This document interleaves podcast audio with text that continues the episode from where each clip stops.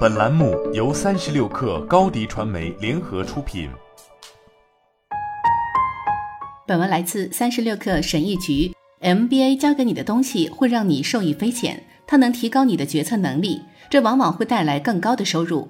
我花了两年时间，花了六万美元，花了很长时间思考。所有这一切都是在我全职从事金融工作期间。我觉得这段艰难的经历至少能让我少活一两年，但却让我获得了实实在在的加薪，也让我学到了一些有趣的东西。今天我会分享一些我最喜欢的内容：一、签合同。二零一一年，乔佩西在为某部电影中安杰洛的角色做准备时增重了三十磅，但在最后一刻，制片人说他们不想用他了。乔没有跟制片公司签订合同，但他也起诉了，最终也通过庭外和解的方式赢了。合同是禁止反悔的承诺，这里的主要理念是，如果有人明确承诺了某件事但却食言，那么他们仍然负有责任。诀窍就是交流要做记录，而且承诺需要签合同。人们不能随便说什么而不承担后果。二、说服的技巧。亚里士多德提取了说服的三个关键要素。当时，亚里士多德面对的重要客户之一就是亚历山大大帝。为了成为令人信服的演讲者，成功说服亚历山大大帝，他在修辞学中建议使用说服三要素：信誉证明、情感证明、逻辑证明。信誉证明即和我说话的人是谁，他的身份、他的品德是什么样的。我们在反驳中可以引用经验、教育、职业、业绩记录。比如，作为一名研究传染病的教授，我强烈推荐接种疫苗。你要么听我的，要么听你那无知叔叔的。情感证明指诉诸感性，抓住人们的情绪。亚里士多德说：“我们无法通过智力去影响别人，情感却能做到这一点。”逻辑证明指诉诸理性，分析获取用户信任的原因。我们可以引用证据、统计数据、类比和假设场景，比如，我们不能批准六岁孩子的驾照，他们甚至看不到方向盘。三，有时候有选择是件坏事。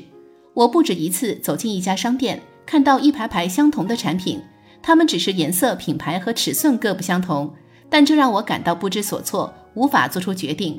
这就是选择的悖论。太多的选择导致人们无法选择任何一个。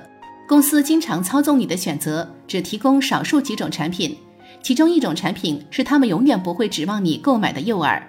苹果公司为了让自己的主打产品看起来更好，会出一款明显定价过高的 iPhone。关键是这样的做法真的有用。四，在市场中持有胜过择时，业余投资者赔率更大。在商学院，我们回顾了一项全能的研究。每次我做出投资决定时，我都会回顾一个简单的观点：购买并持有的投资者的表现明显好于那些经常交易的投资者。我们的教授引用了沃伦·巴菲特的话：“投资是一种工具，可以把钱从没有耐心的人那里转移到有耐心的人那里。”通货膨胀现在非常高，你持有的美元一天比一天贬值，那怎么办呢？买标普五百指数基金，这是一个跟踪市场的股票池。在过去的四十七年里，它只有十年在下降。你很难在市场里年化加百分之四千，但只要买进并持有股票，你的表现就可能超过世界上绝大多数投资者。自二十世纪二十年代创立以来，股市的平均年回报率为百分之十到百分之十一。五、谈判技巧，谈判是我上过的最难的课程之一。据统计，在谈判中，第一个提出条件的人往往做得更好。但如果你太贪心，就会让对方感到痛苦，反过来对自己也不利。如果你要去参加一个非常重要的谈判，可能会影响你的生计，那就要事先做好计划，列出可能发生的事情和你的反应。在出发之前，列出对对方有益的事情，决定你能轻易给他们什么，试着把这一切都融入到你的谈判中。我不能提供这么高的薪水，但如果你愿意，我可以让你在家工作。关心他们想要的东西，理想的情况是双方都能达成目标，并感觉自己捡到了便宜。这听起来可能不可能，但事实上双赢是存在的。好了，本期节目就是这样，下期节目我们不见不散。高迪传媒为广大企业提供新媒体短视频代运营服务，商务合作请关注微信公众号高迪传媒。